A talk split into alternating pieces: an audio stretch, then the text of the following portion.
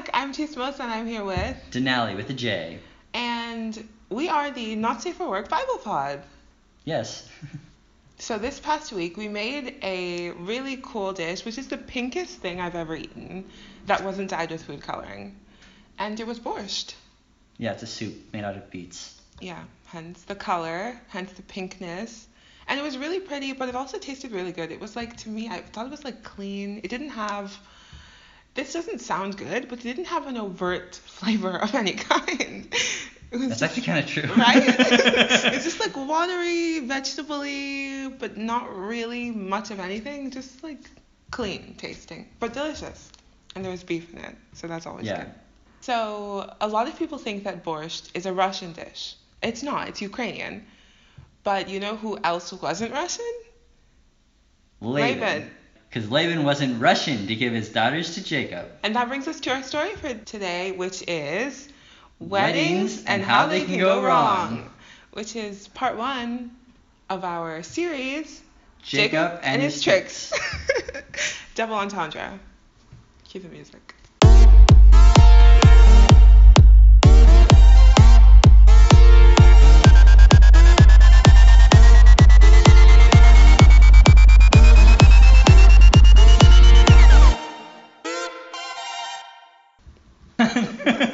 So, most of us know about Jacob, younger brother ish of Esau.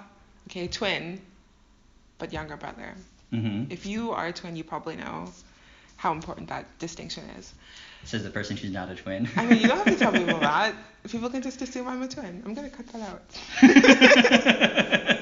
Says the twin.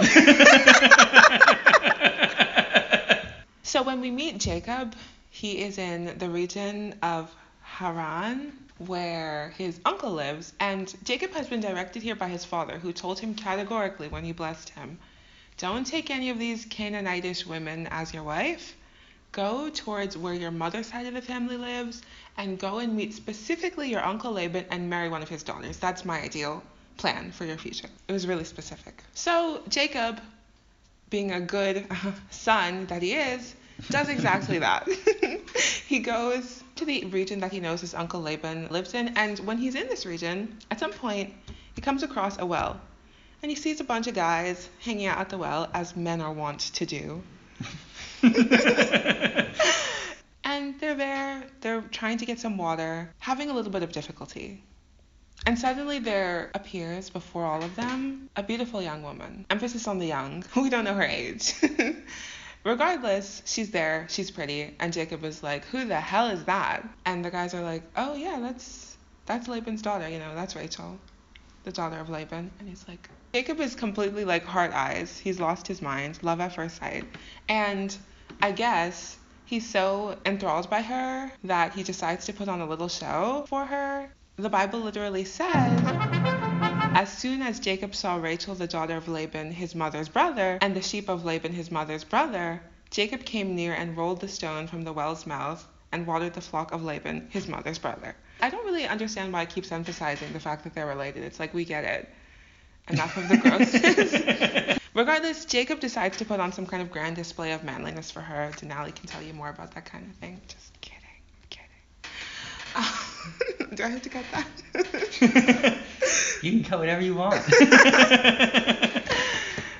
and after showing her that he's such a big, strong man who's like so capable and waters sheep and stuff like that, Jacob heads immediately to Rachel's side, literally sobs like a baby. I mean, the Bible says he wept aloud. So that sounds to me like sobs like a baby and kisses her. And is like exclaiming with joy. And then what happened? Oh, so then uh, Laban comes out and is like, wait, who are you? and he was like, I'm your nephew, man. I'm here because my brother's trying to kill me. And he was like, okay, I guess you can stay. So he stays, and like after about a month of Jacob like staying, Jacob's like being a helpful guy or whatever, and so Laban's like, you know what? I feel like I should be paying you for all this work you're doing around here. And uh, Jacob was like, you know what? I have just the idea. he was like, how about for the wages of my work, you give me my cousin Rachel as my wife? And Laban was like, okay. I can work with that. He said, uh, it would be better for me to give my daughter to her cousin than any other man, is what he said. And so um, they agree on seven years. So they both decided that was a fair amount. Seven years' wages for uh, for the bridal price, which I don't know. To me sounds high, but what do I know? Hi. so he he just like becomes Laban's right hand man. He starts like managing all his stuff, you know, being the shepherd and whatever, taking care of all of his stuff, and he works for seven years.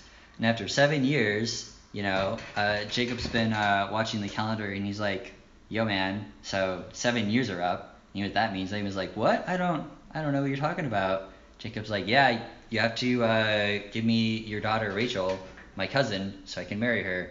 And Laban's like, "Yeah, cool, cool, cool, cool. We can do that." So he like invited everybody over and like put on a big feast. And they were all getting drunk for like the wedding night or whatever. And then uh I like after seven years, and they were living in the same house the whole time. that is all, that is true. So they've been living together for seven years. So he's known his cousin. Also, that's like a weird thing. Like it's like for seven years he was just working with his cousin, and his cousin knew that after seven years were up, he, she had to marry this person. Like I feel like that would create some tension. The vibes. Like that would just be weird for me. But anyway, that's just how they rolled back then. And so during this feast, Laban takes his older daughter, Leah, and he puts a veil on her. he, he brings her to Jacob, and they get married, and they, uh, you know, they uh, consummate or whatever, because that was uh, like you weren't technically married back then until you did. They did that. And everything was fine. and it's not till the next morning, and Jacob wakes up and he looks over. He's like, "Wait, this isn't Rachel." Which I don't even know. I don't know how that. How. I don't know how that works. disgusting. But after seven years of living with Rachel and Leah, he couldn't tell them apart, apparently, for one night, a very crucial night. And so then But shouldn't we say, I mean, it's even more relevant that he couldn't tell them apart because, you know, if you've read the Bible, sometimes the Bible does describe people physically, but it doesn't always. In fact, it doesn't often. But it went as far as to basically point out that Rachel and Leah didn't look the same. Yeah. They weren't on the same scale. Yeah, ba- basically it uh, it says that uh, Rachel is Hot. much more hot than Leah is than Leah. not. Yeah, basically that's what it says. He doesn't say that explicitly, but like that like that that's the implication. and not. it's basically yeah yeah that's the situation. But So anyway, he must have been drunk, drunk. Or I mean also he must like, have been, but like And also, I hope the veil was black. If that was a white veil, like some somewhat see-through, he has no excuse. it needs to be black. the next morning when he found out it wasn't Rachel, it was his cousin that he wasn't into. Like this isn't what. This isn't what I thought at all. And Leah's like, well, you seemed into it last night. And he was like, Oh. and he was like, well, I'm gonna go talk to your dad.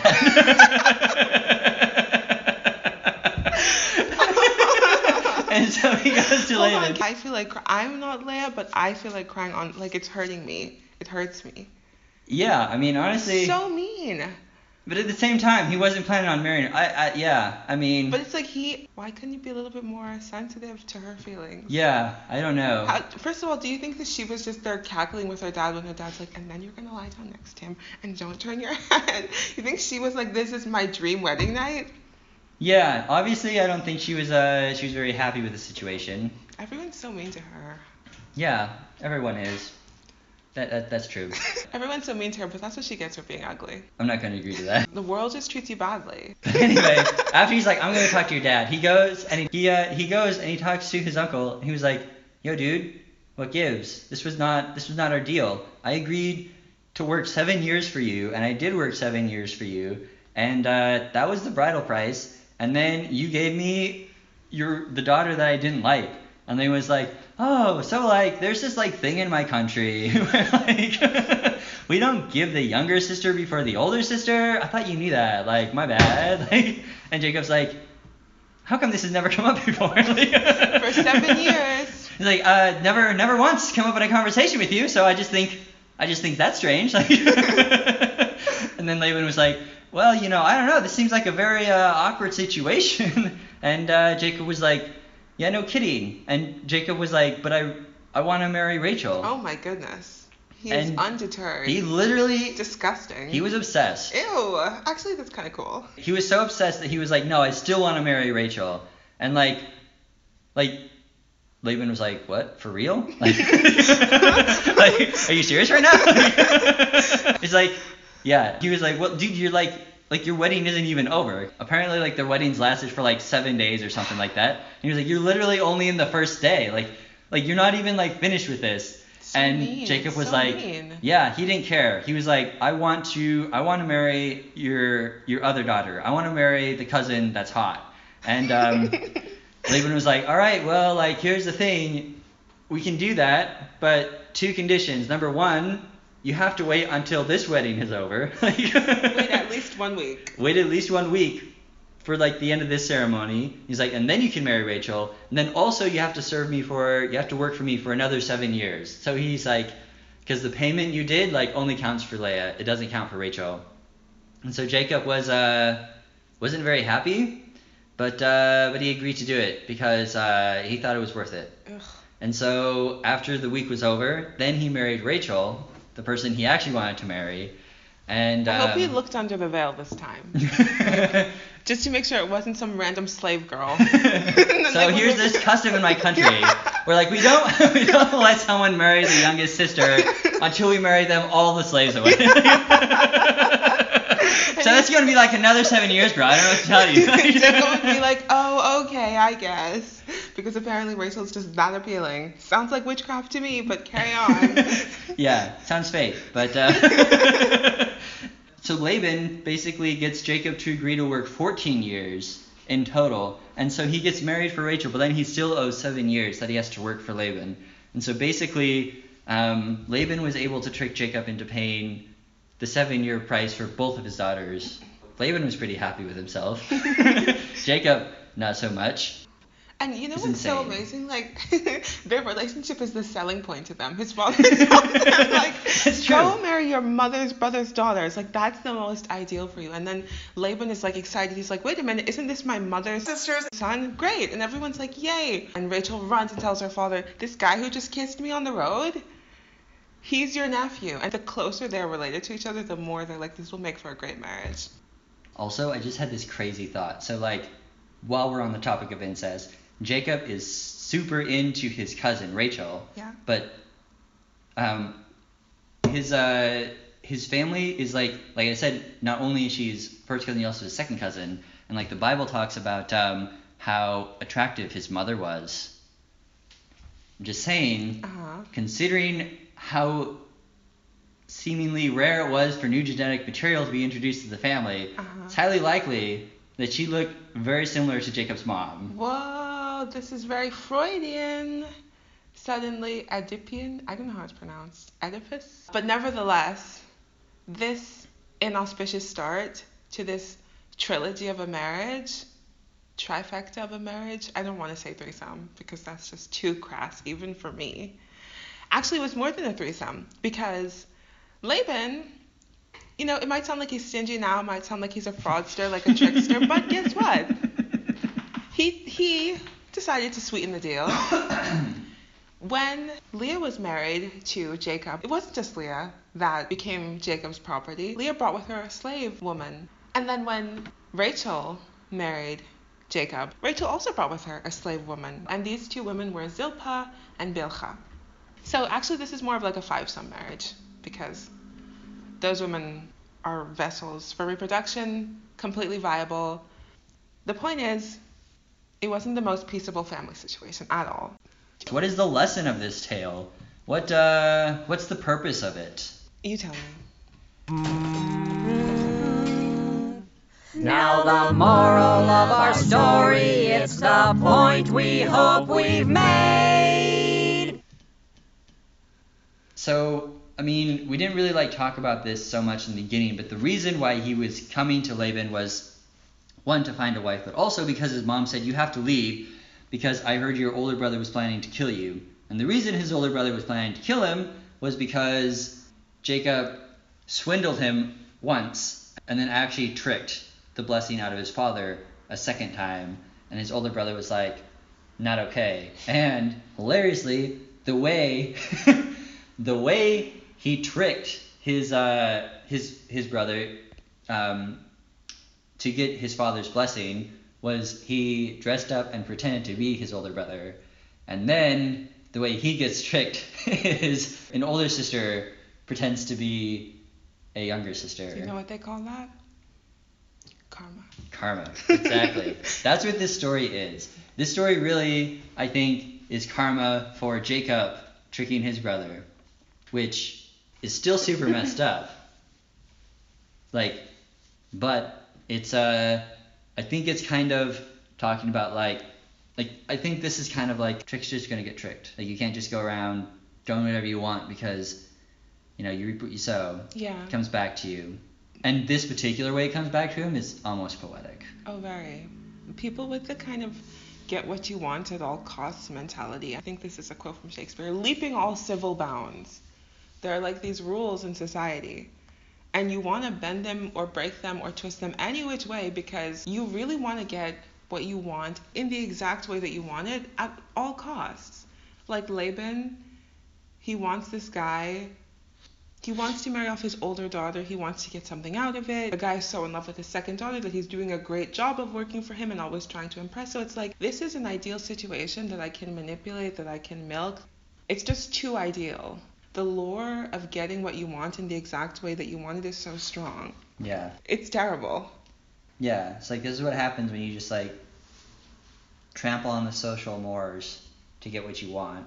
Right. Is that you run the risk of having them Trampled on you trampled you. on you. People do what they can get away with. Hmm. People have no morals, and everyone is literally pushing every envelope to the extent that they can. In a way, it's almost like don't don't trust anyone and don't ever get, put anyone in a position where they can control an aspect of your life because these characters in the Bible did everything that they could get away with and maybe even a little more. Where was Rachel this whole time? Oh, on the wedding night? Yeah. Snickering in the corner.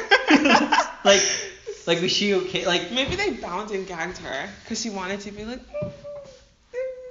or maybe it was actually like.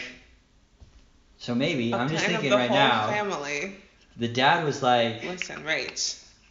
she was like, um, maybe he was like, Leah, not trying to be rude, but you're not gonna get any better, right? He was like, Rachel, like Jacob, honestly, he's not that great. he's like, we can do better for you. And so they were both like, Um, I think you're right. And so they both just like agreed to do it. She didn't even care. It's not like she loved him. He was just there breathing down her neck for seven years. What a weirdo. That is almost positively what she thought. Trust me. Yeah, so maybe she was like actually like happy to be out of it. Yeah, and then she's like, oh, he's so obsessed with me that he's gonna work another seven years. And the dad is like, look, I mean, sweetie, this is at least a dedicated He's like, hey, slave labor is slave labor. yeah. She's just there chilling. She's just like sitting in the back, being like, Literally, they're passing around the wedding wine, and she's just like sipping it and like snickering. At which point did they do the switcheroo? He must have seen her at some point in the wedding day. I guess maybe she had to hide then, just in case she couldn't be in the crowd when Leah was there with the veil, if Leah was ever there with the veil. Or did he only do the switcheroo literally in the bed, like right before the bed? I don't think so, because it says he brought he brought him to her with the veil on. It's like I think he just brought one person. Was he doing the wedding process with Rachel and then only like right in the bed he brought in Leah? Or earlier? I don't know. I'm just imagining Rachel was just sitting there like, oh seriously? You just kept on talking about me the whole time, and I can't even tell the difference. Like, are you kidding me right now? I'm so much cuter than her. I think that Rachel, they had to hide her at some point, just so he didn't spot her anywhere. Like if he came out to use the bathroom or something, he's like, wait a minute, Rachel's in there. Drunk out of his mind, thinking that like there are two Rachels. he's gross. I hate it. if you're interested what happens next, we pick up the story talking about how what how the two sisters react to this situation and everything that goes on with them next week. So if this piqued your interest, come back. And I say this every time, but I really truly mean it this time. If you thought that this was weird, it gets so much weirder. Dude, it does. It gets weirder. like so much weirder. Like what is this the Bible or is this some kind of YA teen YA, fiction? no, they won't even be able to publish this in YA. Okay, fair enough. This is like straight up adult fantasy. Come back next week. Bye. Bye. Perfect.